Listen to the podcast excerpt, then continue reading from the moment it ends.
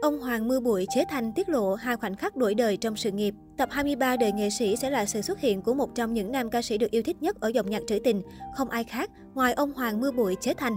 Anh sinh ra trong một gia đình gốc nghệ sĩ cải lương, cha là soạn giả Thái Quốc Nam, mẹ là nghệ sĩ cải lương kim trưởng đoàn Bạch Hoa Liên và anh lớn là nghệ sĩ Điền Thanh, diễn viên của đoàn cải lương tuồng cổ Minh Tơ.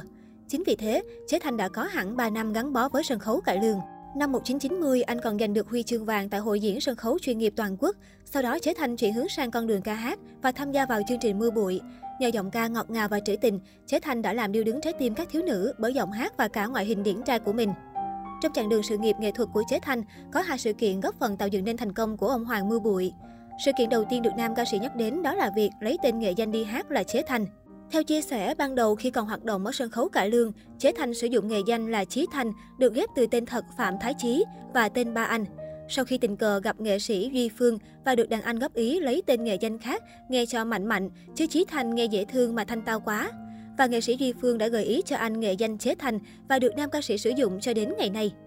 Khoảnh khắc thứ hai được kể đến chính là thời điểm làm thay đổi tất cả sự nghiệp và cuộc đời của ca sĩ Chế Thanh. Đó là thời điểm ra mắt ca khúc Nhẫn cỏ cho em. Chế Thành tiết lộ, ca khúc này đến tình cờ và không có chủ định. Giờ chót nhắn tôi vào phòng thu để thu âm gấp bài hát này để đi quay mưa bụi năm vì đã hết bài. Rõ ràng đây là một bài hát định mệnh. Khi một đêm sáng ngày, tôi bỗng đổi đời liền chỉ vì một bài hát. Tôi còn nhớ buổi sáng hôm ấy dậy là đã thấy nguyên một sân nhà toàn là bao thư của khán giả gửi đến. Mẹ và bà xã tôi gom lại được mấy thùng chất thành chồng. thứ thực là tôi đọc không hết, phải nhờ người nhà đọc hộ và viết thư hồi âm cho khán giả. Khó khăn vất vả nhưng đầy thú vị và vô cùng hãnh diện vì mình đã thành công bước lên được đài danh vọng để đền đáp công ơn cho ba mẹ, trở thành hồi tưởng trong niềm tự hào. Bên cạnh sự nghiệp, khán giả còn ngưỡng mộ Chế Thành khi có được một cuộc sống gia đình hạnh phúc và viên mãn. Hẳn khán giả thời ấy vẫn còn nhớ như in cảm giác bàng hoàng và ngỡ ngàng vì những tưởng ông Hoàng Mưa Bụi còn đang độc thân khi Chế Thành bất ngờ công khai đã lập gia đình sau thời gian dài giữ bí mật. Công chúng còn sốc hơn vì con của Chế Thành lúc ấy đã rất lớn. Tâm sự về điều này, Chế Thành cho hay, ngoài anh ra cũng có một số đồng nghiệp đi theo đường hướng bí mật về cuộc sống riêng tư. Giải đáp thắc mắc về cách thức giữ bí mật của mình, nam ca sĩ chia sẻ, điều quyết định cho sự kín tiếng này nằm ở bà xã anh. Hai người đã có một thỏa thuận ngầm. Chế Thành đã có đôi lời dặn dò với vợ, tuy không nhiều nhưng vô cùng thâm thúy. Thứ nhất, em có chồng là nghệ sĩ thì cũng đừng ghen. Làm gì làm, anh cũng là chồng em thôi.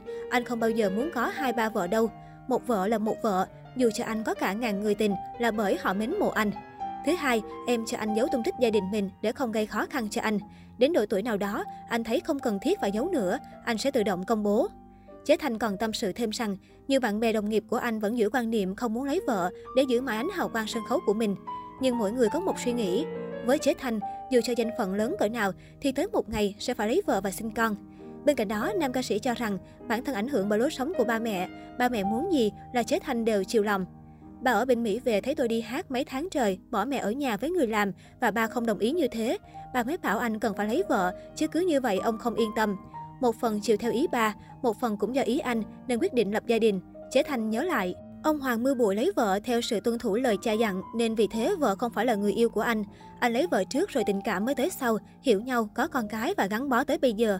Nói vậy không có nghĩa là tôi là một kẻ liều mạng vì vợ tôi từng là một người em thân quen. Tôi biết tính cách, biết sợ về gia đình, chứ không hề nhắm mắt nhắm mũi nghe lời ba để lao vào lập gia đình một cách mù quáng. Chế Thành khẳng định chắc nịch.